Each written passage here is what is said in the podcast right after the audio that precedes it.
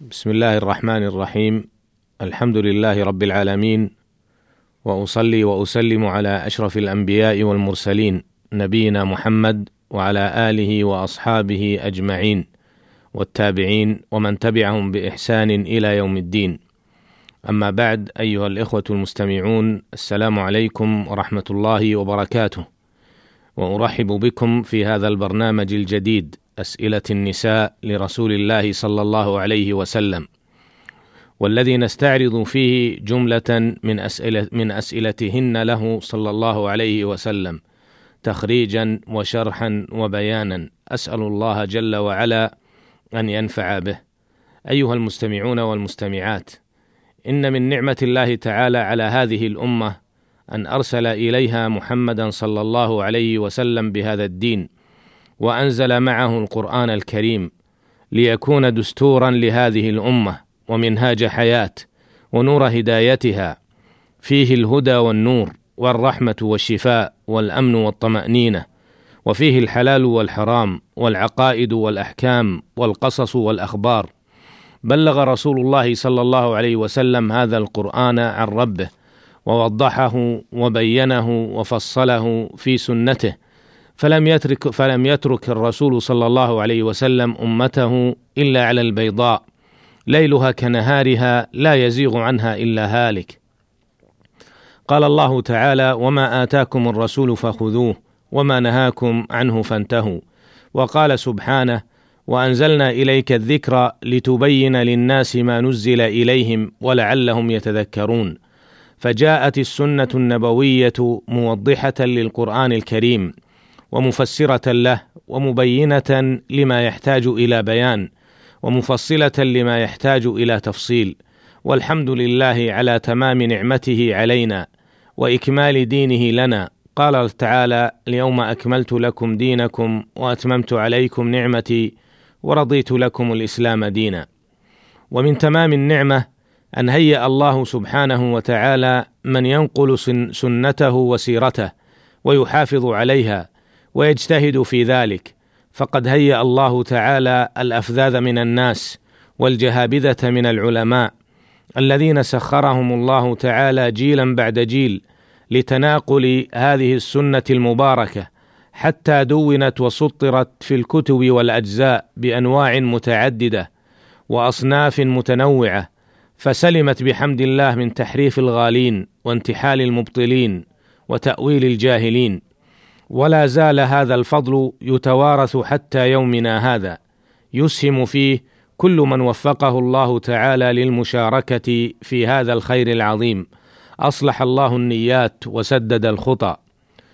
والمرأة أيها المستمعون الكرام في دين الله عز وجل لها نصيب وافر في هذا الجهد المبارك المتوارث المتوارث. يعرفه أهل الاختصاص والتنقيب في بطون الكتب والمراجع. ففي عهد النبوة الكريم برز منهن عدد ليس باليسير. يشاركن المسلمين في كثير من ميادين العلم والمعرفة والدعوة والجهاد والأمر بالمعروف والنهي عن المنكر.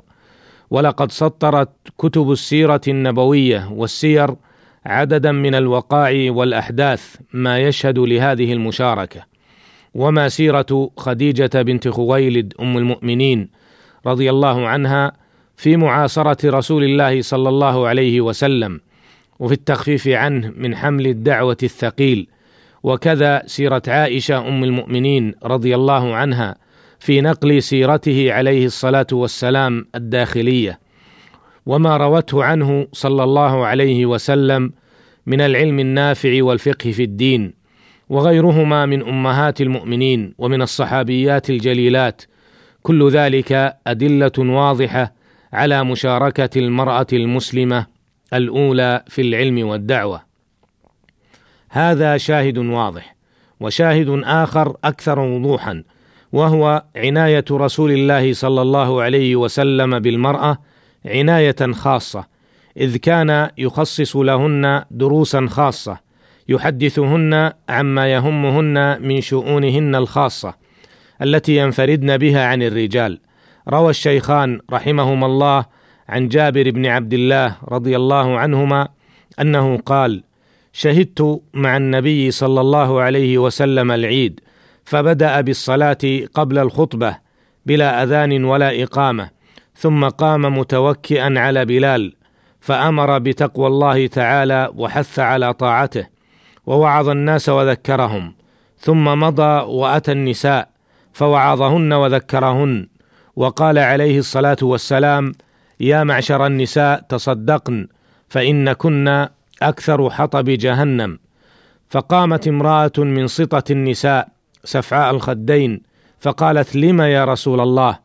قال لأن كنا تكثرن الشكات وتكفرن العشير. قال فجعلن يتصدقن من حليهن يلقين في ثوب بلال من أقراطهن وخواتيمهن. وشاهد آخر نجده في المرأة المسلمة ذاتها. ذلكم هو اندفاعها للتعلم والسؤال والمناقشة فيما يهمها وفيما يعتريها من مسائل ومشكلات.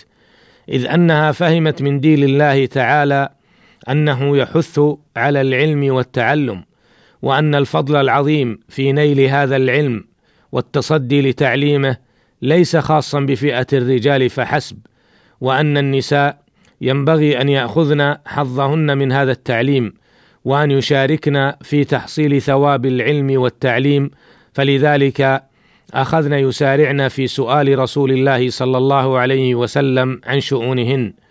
وعرفنا أنه لا ينال العلم مستح ولا متكبر حتى الأسئلة التي يستحى منها في العرف والعادة. ولكن لما كان السؤال للمصلحة العلمية وللتطبيق العملي لم يمنعهن الحياء اللاتي يتصفن به أن يسألن عنه ويناقشن فيه. ولقد سطرت كتب السنة النبوية مئات مئات الأحاديث فيها أسئلة منهن لرسول الله صلى الله عليه وسلم.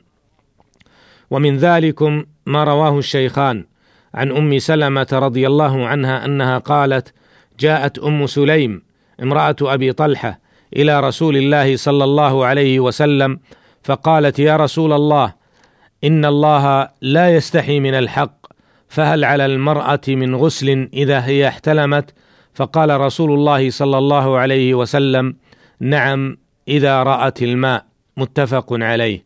أيها المستمعون الكرام وبرنامجنا هذا مشاركة لما يهم المسلم بعامة والمرأة بشكل خاص إذ فيه يتم عرض ما ورد على رسول الله صلى الله عليه وسلم من أسئلة النساء من أسئلة النساء خاصة.